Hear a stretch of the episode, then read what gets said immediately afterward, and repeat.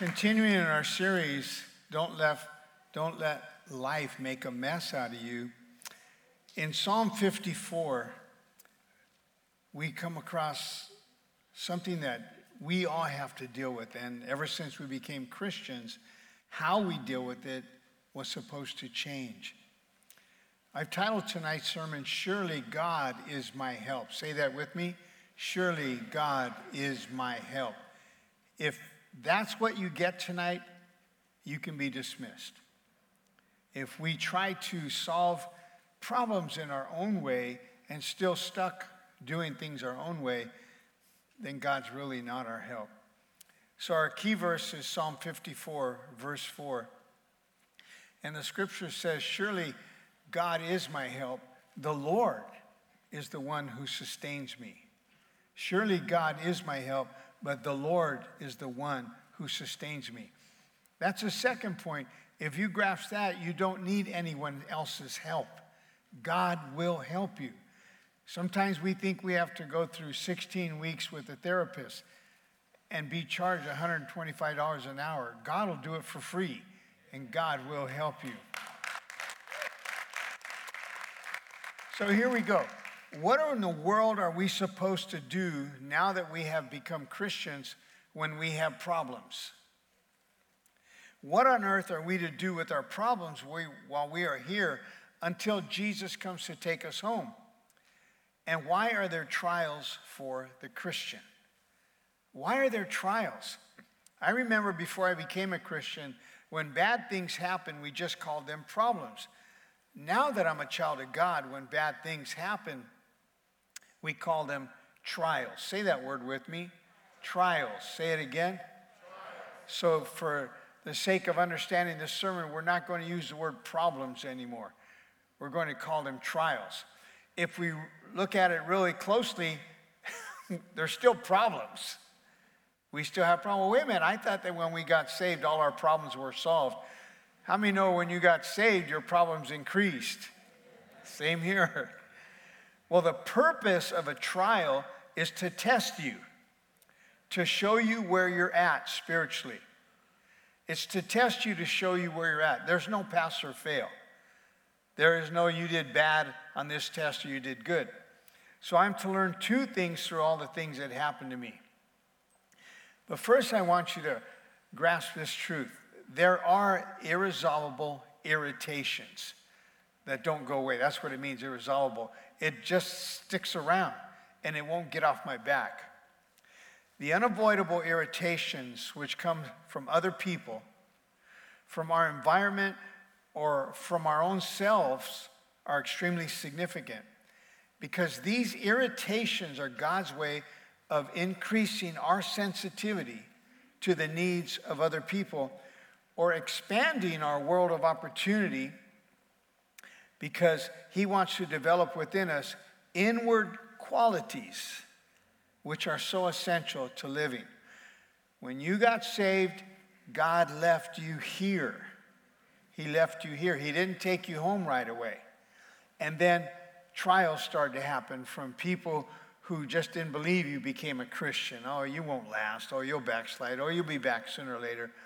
And other problems started to happen on our job. And we say, I work with nothing but uncivilized people who none of them are Christians. And then you find out that's exactly why you're there. God's going to use them to teach you. So what we tend to do when we look at our problem, we're actually focusing on the source of the problem. Who's irritating us?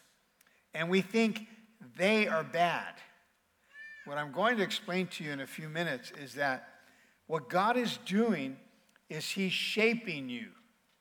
He is shaping you. And what we tend to do is we get angry at the instruments that he's using. Why does it have to be her? Why does it have to be him? Why does it have to be them? But what we need to focus on is those instruments are in the hands of God. And he's using them like sandpaper, like a file, like a hammer and a chisel, to shape us into what he wants us to become. Romans 8:29, the Bible says, God knew what he was doing from the very beginning. He decided from the outset to shape the lives of those who love him along the same lines as the life of his son. The son stands first in the line of humanity that he restored, and we see the original and intended shape of our lives there in him. Another version, the King James says, whom he did foreknow, he knew you were going to get saved. He did also predestine you to become like his son. So if you want to know why I'm having problems and why am I here, it's because I'm to use this time to become more like Jesus. Now watch. How many have seen numerous opportunities where I should have handled it a little bit better? I can see now how God was using them so I can become like Jesus. Well, you don't become like Jesus because you graduate from Bible college or because you got ordained in the ministry or because you teach a Sunday school or in the choir. You don't just become like Jesus. It's a process. When a specific purpose then is achieved through a certain irritation, hear this, God is then free to remove that irritation from our lives. When a certain purpose is achieved through this irritation, God is then free to remove that irritation. So if the irritations in our lives persist, don't go away, even though we pray and fast and everything else, it's because God is not finished with us yet. Proverbs 16, verse 7 says this, when a man's ways are pleasing to the Lord, he makes even his enemies be at peace with him. When you start to please God, he takes away these problems and problem people and irritations. The very person, though, that you cannot stand is the very person God is using because guess what? That person gets your attention. Somebody say, mm-hmm. Look at this illustration behind me. You see three diamonds. The first diamond here on my left is what you are when you become a Christian. God, and cameraman, if you can focus on this in my hand, this is how we start out, as something of value, a diamond. But maybe a son says, you know what? I'm tired of taking orders from my old man. I'm tired of having to get up at, I'd rather get up at 10 in the morning on my own schedule. So what are you going to do? I'm going to go join the Marine Corps. And now there's going to be other people telling you what to do. Or a young woman. You can't tell me I can't have sex. You can't tell me who I can be with, who I can't. So she gets on drugs, and she runs away from God and from her parents' authority because she feels they're too strict. So what happens to that young woman? She now is in jail. And guess what? The pressure she thought she was under, now she's in jail. Well, that pressure is not going anywhere. And neither has God stopped doing what he was doing. But what happens is you notice the second diamond. Put that back up for me, please. Thank you. As you notice the second diamond, a portion of it is broken, and now there's broken pieces. So what happens then is the original diamond, a large portion of your life is wasted from running from God and disobeying him. Now you're just a rock. There's no value to you. The good news is that when you return to God and when you repent, guess what? God starts the process all over again to take this worthless rock and to shape it into a diamond again. And guess what? It becomes a much smaller diamond. But this worthless rock becomes a much smaller diamond. Now, the way we think is we say, yeah, but the smaller diamond isn't worth as much as the big diamond, so I'm really not as valuable as I was when God first started the process. The Bible says that the glory of the latter house shall be much greater than that of the former house. Come on. And why? Why would it be much worth much more valuable is because this time Jesus is involved in the equation. So I have a whole study on this, a whole lesson, and if you write me or send things through the Facebook to the church and say, have him do that lesson, I'll do that lesson and explain it in detail. But with the three diamonds, here's our responsibility when we're facing a trial. 1, thank God for the irritation. Everybody say, what? Yep, I'm right. Thank him. Thank him for this irritation. Because God is not going to allow things to harass you, to be mean to you, or belittle you. People say to me, you know what, the devil's on my back. I say, bro, the devil doesn't even know who you are. Don't even worry about it. Or this. Maybe some of us have said, why is God allowing this to happen to me? God does not cause problems. God allows problems. He doesn't cause them. He allows problems. So I thought you were a Christian. Why is God doing all this to you? God didn't cause this. God allows it because he'll use it. But you look at a diamond cutter and you look at the hammer and the chisel that he uses to shape the different facets of the diamond so that it glows every time light hits it. Well, each time you run away from God and go back to your old ways or just blatantly disobey him, guess what? The hammer and the chisel get bigger each time. And then you won't repent and you keep going. The hammer and the chisel gets bigger. So when that big hammer and big chisel hit that diamond, it doesn't shape it, it breaks it. So even the person who went to the Marine Corps and goes AWOL and now is in penitentiary with the military, even he can repent and go back to God. And even the young woman who got pregnant and got on drugs, ran away from home, even she can get out of prison or get out of jail and come back to God.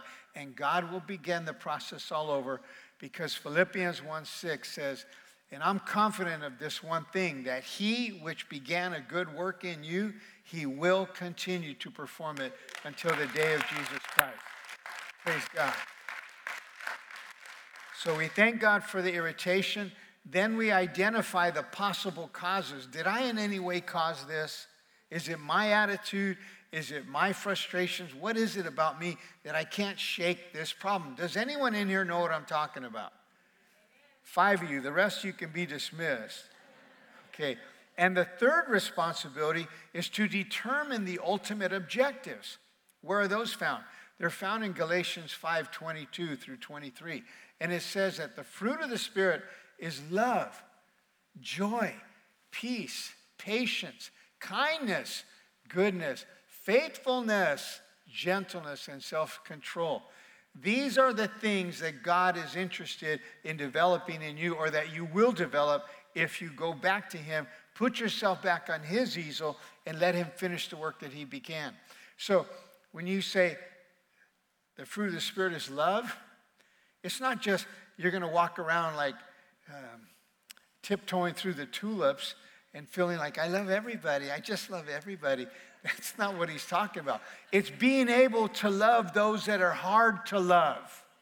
Can somebody say again, mm-hmm? Do you know what I'm talking about? Loving, put love in me for this person, but God, move me out of the way because my love is hypersensitive, easily offended, easily angered. Put your love in me and I will love this person with your love, loving them. When you can become like that, you develop what is called agape love, God's kind of love. Not, hey, you know what, I love you, then you tick me off. Get out of my life. That's not the type of love. Say this again, surely God is my help. Wow, that really sounds like we're excited. Let's try it one more time. Say it. Wow, do you see the difference? All right, I'm going to give you a lesson. Right here. Will you please, just you, no one else, so don't start doing it. Just you, clap. What did I just say? No one else. No one else clap. Did everybody hear me? Just you, clap. Thank you. You heard that. Now I want the next 4 rows here. No one else, just you 4 rows, so all of you clap. You see the difference there? Now I want this whole auditorium and those in the balcony, everyone to clap. So you see the difference? So when I ask you, say this with me, surely God is my help. Yeah, whatever, surely God is my help. I'm not going to let it go. So we're going to try this again. Say again, surely God is my help. Surely God is my help. Whoa! That's to wake up the people that were dozing or checking their phone. This is why you're here on this earth. This is the first truth you are to learn. Surely God is your help. You are to learn not to trust in anyone or anything else but God. Not the bank, not bro, not homegirl, not Google. You're not to trust in anyone else but God. That's what you're to learn. This is easy to say, but I assure you it's not easy to do or to learn. You usually only want to trust what you can see and you can feel. And you're not able to see God, but you can pray to him and trust in him. Well, I'll take that out of my notes. That went over like a buck. You're not able to see God, but you can pray to him and trust in him. You can.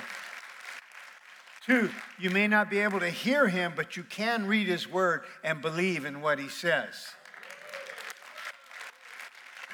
So, Psalm 54:4 says that this one little verse in the book of Psalms is enough to assist us against anything Satan can throw against us. This verse is not just there to take up space. It is truth from the Word of God. And I want you to believe it. I want you to stand on it. I want you to proclaim it. I want you to profess it. I want you to write it. I want you to share it. I want you to shout it. And I even want you to sing about it. Surely God is my help. Give him a hand of praise. And what a thing to say when the devil himself comes against you. Surely God is my help. I'm not even worried about you. So when a problem comes, instead of us, I need counseling, I need all this, instead of us complaining, getting frustrated, sharing it with everybody, now it's out on Facebook and everything, get to a point where you get alone with God and say, you know, surely you are my help. I don't need to be going to other people with. I know you're doing a work in my life. How many would say to me, Pastor, with what you've explained so far, I think I know what's going on. God is doing a work in my life. You aware of that? Okay. If you never have a battle, you'll never know he's your victory. If you never have a problem, you'll never know that he can solve them. If you're never alone, you'll never learn that he will never leave you nor forsake you. And if you never need him, you will never know that he is your deliverer. And most of us, if we don't grasp it, guess what? Trust me on this. You either wind up in jail. Can you get me a Bible, please? Oh, now you want to read your Bible. Or you wind up in the hospital and you're going to be here a while. Can you get me a Bible, please? Now you want your Bible. You see, if you can't serve God when you're not restricted, how are you going to serve him when you are restricted? Oh, you're not one of those Bible thumpers, are you? Yeah, you got a problem with that, Holmes? Yes, I am. Yes, are you a Christian? Yes, I am. It's not, what do you mean, bro? What do you mean a Christian? Yes, I am. But don't be saying, well, I've always been a Christian because I got baptized when I was 2 years old. That doesn't make you a Christian. Say this with me. The Lord is the one who sustains me. You're good. I had to take you on tour with me. This is good. Do you know how many people are watching this online? And so when you do that, or you just go, yeah, the Lord's the one who sustains me, all of those people around the world that are watching this right now, they hear the way we respond. That's why I'm having you put some, what we call ganas in, put some salsa in it or something, man. Surely God is my help is the first thing. The Lord will sustain me. That means give me the ability to outlast this problem. This is the second truth you're to learn. When you have trials and tribulation, who or what do you lean upon? Some choose to lean upon the effects of alcohol and drugs. Others choose to lean upon a relationship and what it can offer us as comfort. But eventually, these things leave us dissatisfied and frustrated. Can I get an amen from anybody? Wow. The reason being is because God created us, and we were meant to lean upon Him and no one else. He will let us try to find comfort in other things, but He won't let them comfort us. Should I say that again? He will let us try to find comfort in other things, but He won't let us find comfort in those things. And we've tried. If we had a receptacle outside of our back, we've plugged into drugs. We've plugged into alcohol. We've plugged into sex. We've plugged into pornography. We've even gotten mad at God and said, I'm not going to pay my tithe, like He's going to shut down the church because you didn't tithe. Or I'm not going to church. And we think we're hurting God. You can't hurt God. The Lord is the one who sustains me. Now, a novice or a new Christian cannot make a statement of faith like this. This comes from someone who has had to come up the rough side of the mountain. You've come the rough way. It wasn't easy. This comes from someone who's had to come through the waters and through the fire and through the storm. And this person knows the heat, they know the pain, they know the loneliness, and they know the heartache. And they've tried every other means of support only to be let down. That's why God says, go ahead. We got time. You know, God doesn't use time. So if you say, I've been going through this for 9 years. He goes, 9 years? Up here, that's not even a second. But you just won't come to me, will you? Or you'll come to me, and I'll solve your issue, and I'll develop one of those qualities in you, but then you go right back to your old ways. So you're not learning what I'm wanting you to know. People are more afraid of being without God in a trial than they are of the trial. This person can stand. This person can shout. This person can sing. And there is neither timidity nor apprehension in his or her faith. They possess confidence, and this is why they can say what they say. The Lord is the one who sustains me. Tell me something. How did you make it through that? The Lord is the one who sustains me. No, really, how did you make it through that? Well, the Lord sustained me. Yeah, I know you're probably a Christian, but how did you make it through that? Well, what do you want me to say? Google? Google help me? Or homeboy? Or homegirl? No. The Lord is the one who sustained me. When a person, if you know what kind of pain it is when someone walks out on you or someone doesn't want you, if you know what kind of pain it is when the doctor says, I'm sorry to inform you, but you have cancer and it's incurable. If you know what kind of pain it is when they say, you have to go to prison. And then you say, even in prison, even in the hospital, even during chemotherapy, I can say, the Lord will sustain me. Because once you learn that,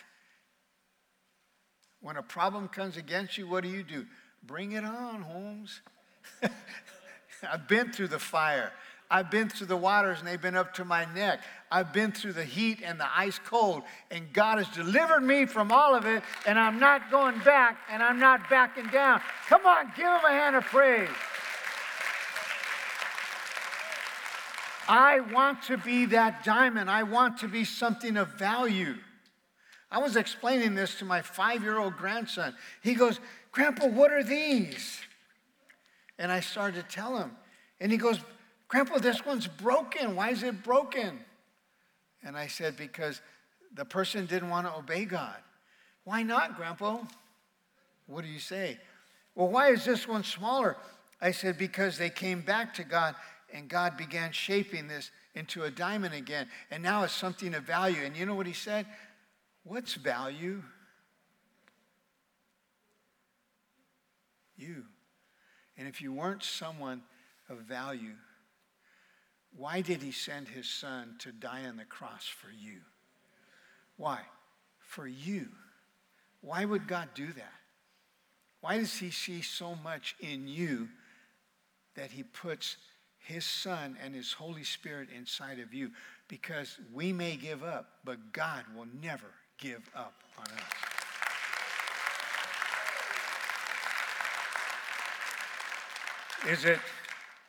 Is it too late to come back to God? No. There's still time. We look at a point now called affliction blessed. How many realize that to God, we are more precious than incense or grapes or linen? What does that mean? God says that our faith in him is more valuable than gold. So if you read the Bible and the New Testament correctly, you'll see that you're not the one being tested. God's not testing you. Your faith is being tested, not you. Because it can get to a point where, what did I do? Why is all this happening to me? But it's not you. God is not letting this pressure get on you, but he's testing your faith. And faith will not question in the darkness what it has seen in the light. Faith can hang on no matter what, because your faith is not in anything on this earth. And by now at our age, we're at a point where I don't even trust in those things any longer because they're just up and down. My faith is in the living God. My faith is in the Son of God. Come on. My faith is in the Lord Jesus Christ. So if you weren't a person of value to God, would he even test your faith? So let me understand that all these problems that I've had or all these irritations that I'm experiencing, my faith in God is being tested.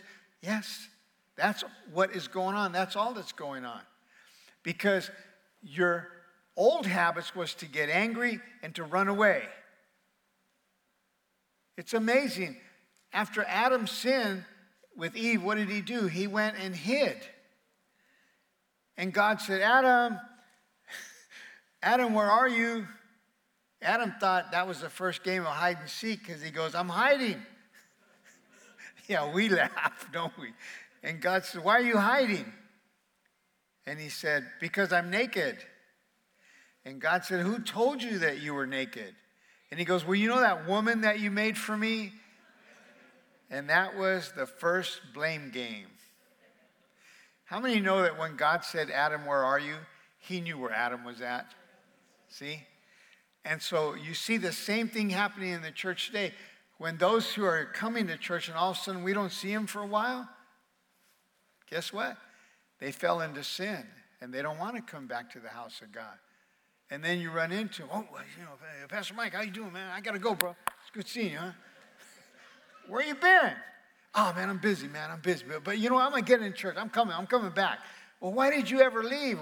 Adam, where are you?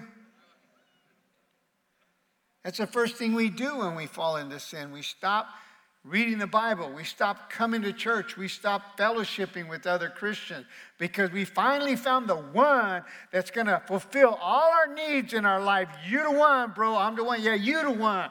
You know, we said, you the man? He ain't the man, he's the man. Come on, come on. 1 Peter chapter 1, verse 6 and 7 says, in this you greatly rejoice, though now for a little while you may have had to suffer grief in all kinds of trials. These have come so that your faith of greater worth than gold, which perishes, even though refined by fire, may be proved genuine and may result in praise, glory, and honor when Jesus Christ is revealed. Now, what I'm about to say to you is not in the Bible. Don't write me letters and don't say I'm blaspheming. But you'll understand why I'm saying this now. For some of you, I'll bet you there's angels in heaven and say, I'll put down money right now. That one's not going to make it. I'll put down money. That one is never going to come back. And her, I'll put down double what I was going to give because she'll never make it. And then guess what? You show up into heaven, and there you come walking in, and other angels say, pay me. How did she make it? How did he make it? Because they placed their faith in Jesus Christ and no one else, and they gave their love to God and no one else. Don't patty cake, church. Give them a hand of praise. Sooner or later, you're going to get locked into God, and you're going to quit this back and forth, or, well, whatever, I'm not excited. Sooner or later, you're going to get excited about God. Sooner or later, you're going to wake up to you're not that important, but that God sent his son to this earth to die for you, and that God loves you. Come on, give him a hand of praise. What do you mean, why is this happening to me? Why not? Who are you? Why shouldn't it? Well, I don't know. Why do you want it to happen to other people and not you? Well, yeah, sorry, bro. That's not the way it works. Listen to me. Don't look at the trial. Don't look at the problem. Don't look at the one you think is the problem. Look at the author and finisher of your faith. He's doing a work in your life. Come on. Is somebody getting this tonight? Or is this going over your head? Do you want me to write it simpler? He is our sustainer. You know, you think this is a problem. I've been through work. This is a problem. This is not a problem. The only problem is that you think this is a problem. This isn't a problem. He's my sustainer. He's the one that will always take care of me. If he knows how many hairs are on your head, how many know that he knows everything there is to know about you? Some of you need to break up with that person. I'm not talking about married couples. I'm talking about you that aren't where God wants you to be.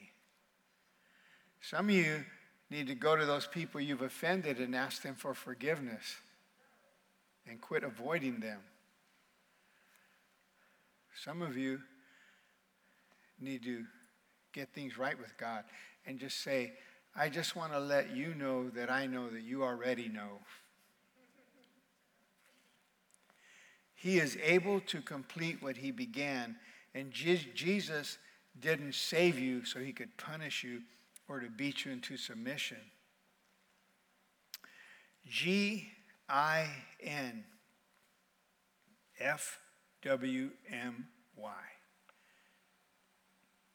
I don't have any tattoos, but if I did, maybe I would tattoo that on my arm.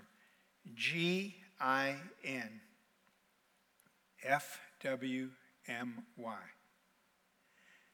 God is not finished with me yet. That's what that means.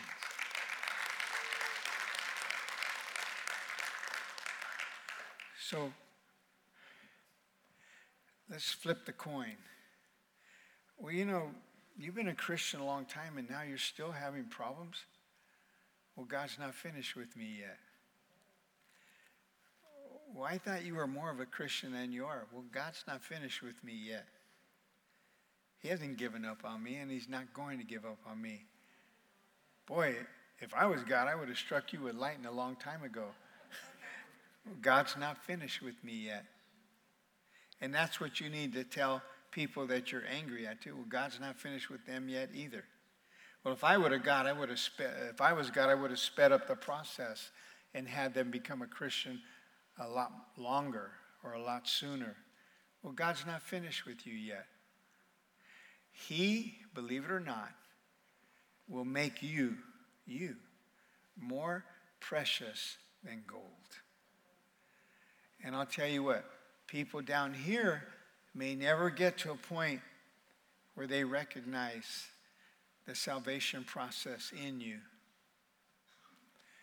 But church, when you and I go walking into eternal life to be with him forever and ever,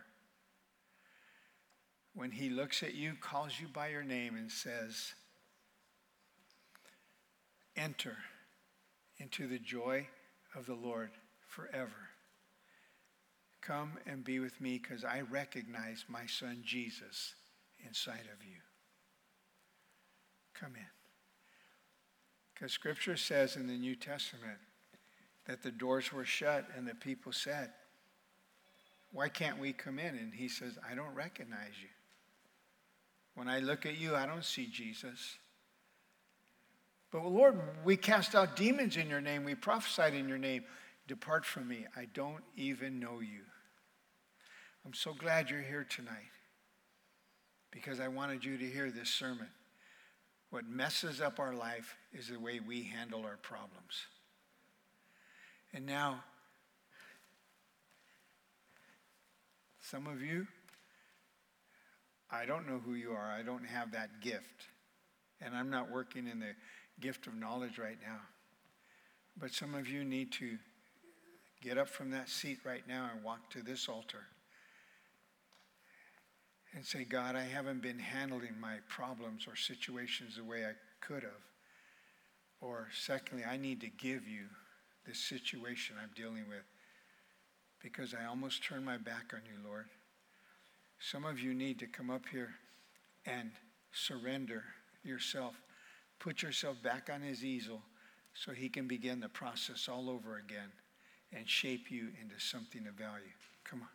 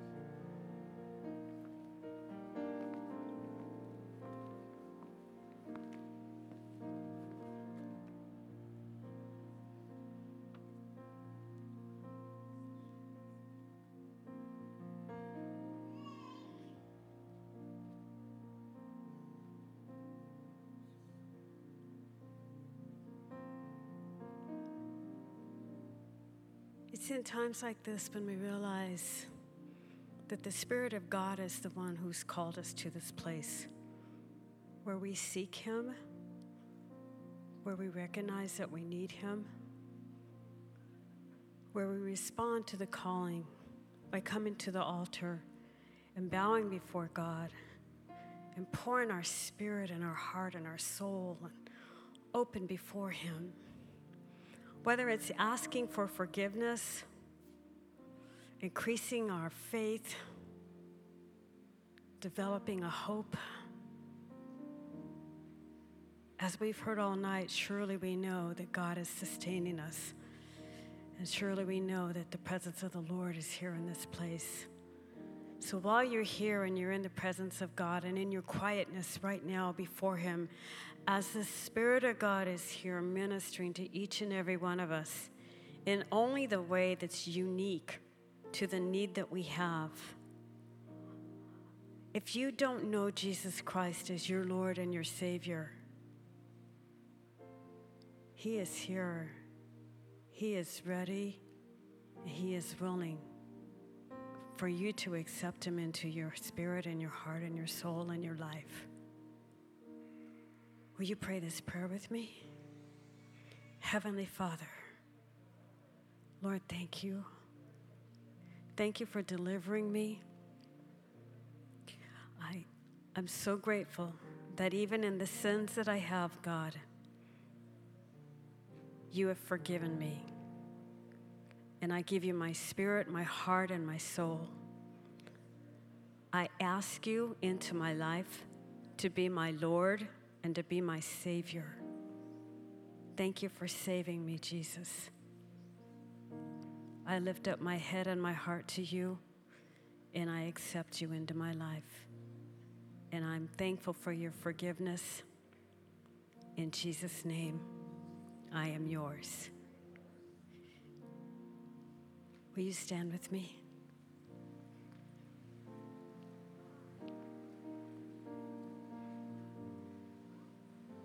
God is your deliverer and the ever-present help in your time of need. And for those of you that prayed that prayer for the first time, welcome to the family of God. For those of you that just reiterated the faith that you have, know that He will never leave you and He will never forsake you. He is your God, and surely, God, His grace, His peace, His mercy, His love, the attributes of God have saved you, will continue to save you, will continue to sustain you. And with that, I give you an opportunity to tell Him thank you. To tell Him thank you. Father, I pray a prayer covering over your people, and I pray that the God of hope will fill each and every one of you, so that as you trust in Him and you believe in Him, you will be filled with hope and joy and peace.